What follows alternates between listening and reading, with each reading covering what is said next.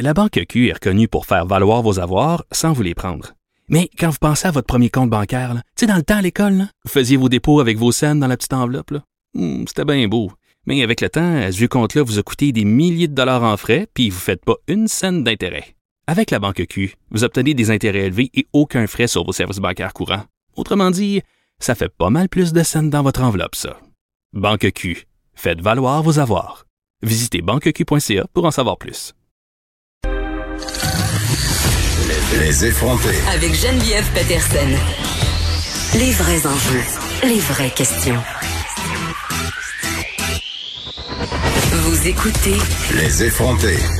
Donc, si vous êtes euh, le moindrement à l'affût de l'actualité, je vous dirais que c'est inévitable. Ce qui a dominé, c'est largement euh, toutes les, les tragédies, là, tous les drames survenus là, de l'autre côté de la frontière aux États-Unis, relativement à ces décès d'Afro-Américains aux mains des policiers. Euh, il y a eu beaucoup d'histoires qui ont été médiatisées. Il y a eu même eu cette histoire de d'hommes interpellés par une femme blanche, d'hommes noirs, pardon, interpellés par une femme blanche dans un parc à Central, dans, dans un parc à New York, le fameux Central Park. Voilà, je me reprend. Euh, on a eu aussi Brianna Taylor, donc une une jeune femme qui travaillait dans le réseau de la santé euh, aux États-Unis, donc euh, qui a été assassinée pendant la, je dis assassinée parce que c'est vraiment ça. La police a fait irruption à son domicile, a déchargé, ils ont déchargé leurs armes, ils ont fait erreur sur la personne, donc ils, ont, ils sont rentrés chez quelqu'un en pensant trouver un suspect responsable, un trafiquant de drogue, et finalement ils sont tombés sur cette femme-là et son conjoint qui était endormi. Cet homme-là, son conjoint, a sorti son fusil en légitime défense parce qu'on commence à tirer dans la maison. Il tire un coup de feu. Et là, c'est la débandade. Tout le monde se met à tirer partout, partout, partout. Et cette femme-là, malheureusement, a perdu la vie là, à la suite de cette intervention euh, policière. Donc, des histoires vraiment là qui sont qui sont très, très choquantes. Il y a une histoire peut-être que vous, vous avez pas vu passer. Je vous raconte. Elle concerne une jeune femme de 26 ans qui s'appelait Chantal Moore. Elle a été euh, tuée jeudi le dernier lorsque la police a été envoyée à son domicile pour vérifier son état de santé. Euh, L'agent qui avait été dépêché sur place s'est retrouvé à une face à face à cette femme là qui était qui qui avait un couteau entre les mains. Il a ouvert le feu sans sans questionner, sans chercher à intervenir d'une autre façon et l'a abattu sur place. Cette histoire que je vous raconte, ça ne se passe pas aux États-Unis, ça s'est passé au Canada. C'était au Nouveau-Brunswick, plus précisément à Edmundston. Et c'est euh, la, plus récente victime d'une espèce de série de bavures policières là, à l'égard des personnes autochtones. Euh, c'est pas la seule. Je dis bavure, une série de bavures parce que vraiment en une semaine, euh, il s'en est passé là, des choses là, pour les communautés autochtones. Il y a eu notamment les images d'une arrestation musclée d'un homme au Nunavut là, qui ont qui ont circulé beaucoup sur le web, qui ont suscité l'indignation ces, ces derniers jours. Il y a aussi pendant la fin de semaine Alan Adam, le chef de la Première Nation euh, de Athabasca Chipewyan en Alberta, qui lui euh, affirme avoir été brutalisé par des policiers de la GRC en mars dernier. Des photos circulent, on le voit, là, il est vraiment, vraiment amoché là, à la suite de cette intervention policière. Évidemment, euh, tout ceci inquiète la communauté autochtone parce qu'on voit en ce moment une très très grande mobilisation là, euh, de solidarité euh, à l'égard des personnes afro-américaines et des noirs en général donc tous les afro-descendants que ce soit en Amérique du Nord mais et ailleurs dans le monde. Mais on a l'impression un peu que les autochtones euh, les questions autochtones ne provoquent pas le, même genre de mobilisation au sein de la population. Ils sont un peu laissés sur la touche et pourtant on sait que le racisme systémique les concerne aussi. Il y a Michel Audette ex-commissaire de l'enquête nationale sur les femmes et les filles autochtones disparues, assassinées, qui euh, s'est confiée là, ce matin là, à la presse. Elle revient là, sur sur euh, ces événements là, qui, qui s'accumulent auprès des communautés autochtones. Elle dit évidemment qu'on parle beaucoup de racisme visant les Afro-Américains, mais encore trop peu de la situation des Autochtones au pays. Donc, elle est avec nous en ce moment. Michel Audette, bonjour. Bonjour à vous, Vanessa. Bonjour. Donc, je voulais revenir là, sur cette déclaration que que vous avez faite. Donc, donc comment vous sentez-vous là à l'égard là? Moi, c'est la première question qu'on me, parle, qu'on me pose en tant que femme noire avec tout ce qui se passe là, à l'étranger mm. du côté des États-Unis. Et j'ai le goût de la de vous la poser à vous euh, en tant que femme autochtone. Comment vous vivez ça, là, toutes ces histoires de bavures policières ou ou de brutalité policière là, à l'encontre des, des des Premières Nations et des autochtones en général? Ben écoutez, euh, euh, souvenons-nous là, que le 3 juin, c'était l'anniversaire, un an déjà, où on avait déposé euh, un rapport là, au Canada et évidemment au Québec là, sur les femmes assassinées disparues. Et le lendemain, ce que je vois, c'est le décès là, de, de, cette jeune maman là, en détresse psychologique. Mm suite à des balles là, qui venaient d'un policier. C'est sûr que j'étais enragée, c'est sûr que j'étais fâchée, puis que j'étais une ça recommence.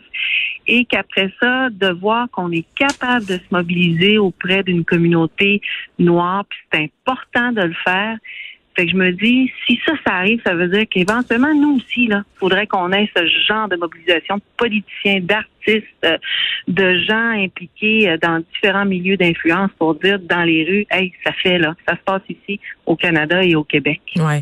Mais pourquoi vous pensez parce que je, peux pas croire autour de moi, on n'a jamais été aussi sensibilisés euh, aux horreurs vécues par les peuples autochtones là, depuis depuis l'histoire de, de, la Confédération, de même avant en fait, depuis l'arrivée des premiers colons là, sur le territoire. Et pourtant, il reste quand même une espèce de fracture entre ce qu'on apprend et ce qu'on est prêt à manifester comme solidarité par la suite dans des gestes concrets. Là. Donc, pourquoi est-ce qu'on n'arrive pas à atteindre cette mobilisation-là avec les personnes autochtones? Ben, moi, je pense qu'elle va finir par arriver. J'y crois. J'y crois parce que souvenons-nous, moi, je suis pas une experte là euh, au niveau de l'histoire puis euh, votre communauté, mais elle n'est pas arrivée du jour au lendemain cette solidarité là. là. Hmm. C'est c'est pas c'est pas arrivé. Euh, il y a sûrement eu d'autres candidats super compétents là, pour être un Barack Obama là, aux États-Unis à la tête, euh, ben, pour être un président comme Barack Obama, pour être président à la tête d'un pays comme ça. Il, y a, il y a eu des percées, on a brisé des plafonds de verre et ainsi de suite. C'est pas évident, ça prend du temps. Puis massivement, on n'est pas le même nombre.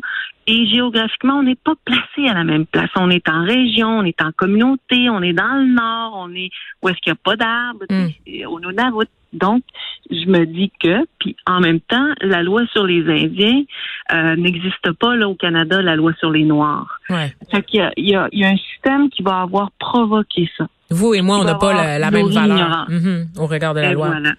Mais hmm. je lisais votre entrevue dans la presse et vous parliez aussi d'un élément culturel qui, je pense, qui est quand même assez intéressant pour les gens qui sont pas nécessairement familiers avec les cultures autochtones euh, au pays. Le fait que chez les personnes noires, on est capable de trouver des leaders de communauté qui vont s'imposer dans le discours public, qui vont prendre les devants des Fabriceville, des Émilie Nicolas, des Will Prosper. On en voit, en veux-tu, en v'là, des militants qui sont très, très actifs, très impliqués et à qui on accorde aussi des tribunes pour faire passer le message. De ce que je comprends euh, des communautés autochtones pour avoir travailler avec elle par le passé, la, culture de s'imposer dans l'espace public, c'est un peu comme on voit aussi avec la communauté asiatique, là, avec tout ce qui s'est passé, le racisme. C'est ça. Après, euh, merci. le, racisme en lien avec la, la COVID-19, on n'a pas de leader identifié au sein de la communauté asiatique pour dénoncer. Ça veut pas dire qu'ils sont d'accord avec ce qui se passe. Ils sont fâchés, ils sont tristes aussi, ils se sentent marginalisés davantage, mis, mis, à, mis à part du reste de la société. Mais il y a une place qu'on n'arrive pas nécessairement à prendre, peut-être aussi pour des raisons culturelles. J'aimerais vous entendre là-dessus, là, pour démystifier et ça voilà, un peu. Et voilà, parce qu'on va avoir été longtemps, moi je vais être entourée euh, de femmes incroyables quand je suis jeune, mais on, on faut pas élever la voix, euh, on va on va être comme ça là. Puis je vais voir d'autres nations, juste ici au Québec, des, des nations de notre patience là hallucinante que je pense pas que personne n'aurait accepté de tolérer, là, puis qui vont garder un silence 40 ans parce que leur bébé est enlevé par un système, puis on leur dit pas qu'est-ce qui s'est passé, puis s'il est mort ou de quoi est-il mort. Alors qu'on aurait fait ça à une famille euh, à Montréal, il y aurait une mobilisation là, ou une mm. famille québécoise. Donc on va malheureusement culturellement adhérer ou aller vers un silence tu vas peut-être, vous allez peut-être trouver ça drôle comme parallèle. On a déjà dit à des femmes nous, quand tu accouches, tu fais pas de bruit. Tu fais ça dans le silence. Ben moi, j'ai assisté à l'accouchement de ma belle-fille à Tikamek, puis elle a vraiment fait ça dans le silence. Puis je me disais, my God. Wow. Pourtant, je n'ai eu cinq, puis je sais c'est quoi là. Ouais. Alors culturellement, il y a ça. Puis est-ce que je suis d'accord? Pas nécessairement, c'est un autre débat, là, mais il faut comprendre qu'il y a ça aussi. Dites-moi, Madame Odette, est-ce que vous avez euh, suivi, avant qu'on se parle, le point de presse euh, du jour du, du premier ministre François Legault? Est-ce que vous avez eu le temps de l'écouter? Quelques brides, malheureusement. Le téléphone sonnait beaucoup, alors j'ai été en mesure juste d'entendre à partir de la partie euh, Révolution tranquille. L'évolution tranquille, vous voulez dire, hein? C'est le nouveau mot d'ordre du gouvernement. Hashtag évolution tranquille. Ben, je voulais revenir sur, parce qu'il a été encore une fois, Monsieur Legault, euh, questionné sur sa définition du racisme, un racisme systémique, parce que visiblement, euh, on sait que Ottawa et Québec, là-dessus, n'ont pas du tout la même approche. Alors, on sait que du côté du gouvernement canadien, du gouvernement de Justin Trudeau, on va reconnaître l'existence du racisme systémique. Est-ce qu'on va euh, faire de quoi pour l'enrayer? Ça, c'est un autre débat, mais on est capable de reconnaître son existence. Du côté du gouvernement euh, provincial, ça semble plus difficile. Si je vous pose la question, Madame euh, Michelle Audette, est-ce que le racisme systémique existe au Québec? Quelle est votre réponse?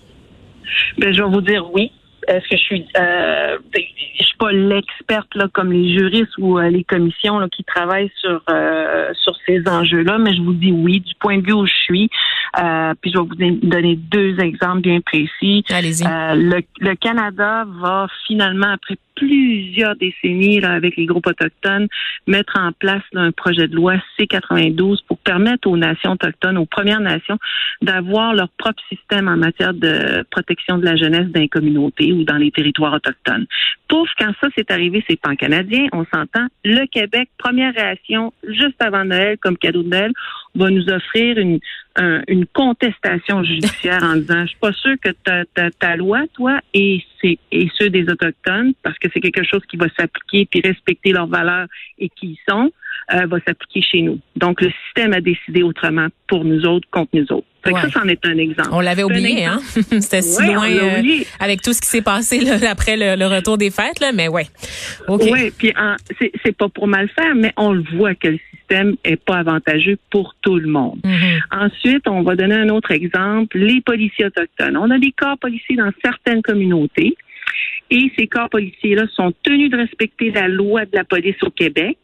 Malheureusement, le Québec ne financera pas au même titre qu'on va financer une police québécoise ou municipale ou de, de la SQ, mais pas en tout. Mm-hmm.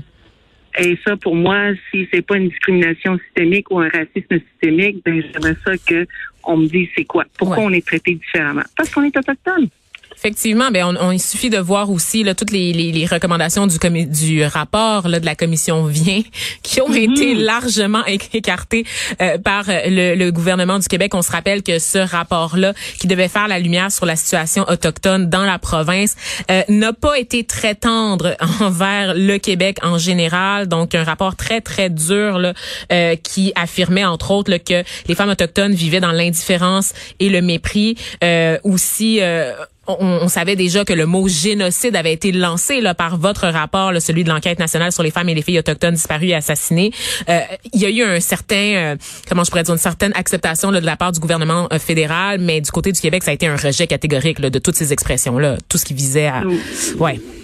Oui, mais soyons aussi, euh, moi ça, ça m'a frappé, puis de là le rêve d'avoir une tête d'expert en sociologie, histoire, ethnologie et némite, là, mm des hogs, mais avec des hogs autochtones aussi, là, pour essayer de comprendre ce phénomène-là, parce que là, des femmes autochtones et des hommes autochtones vont signer un rapport, puis c'est co-construit avec des, une expertise québécoise et canadienne, mm-hmm. et euh, sur un enjeu qu'on connaît parce qu'on le vit, et là, on a un homme québécois qui va signer un rapport sur six ministères sur une période de 15 ans et lui passe mieux. Ouais. Regardez là, les clips de l'Assemblée nationale, il passe mieux. Fait je me dis des fois, nos alliés québécois et québécoises peuvent peut-être faire comprendre.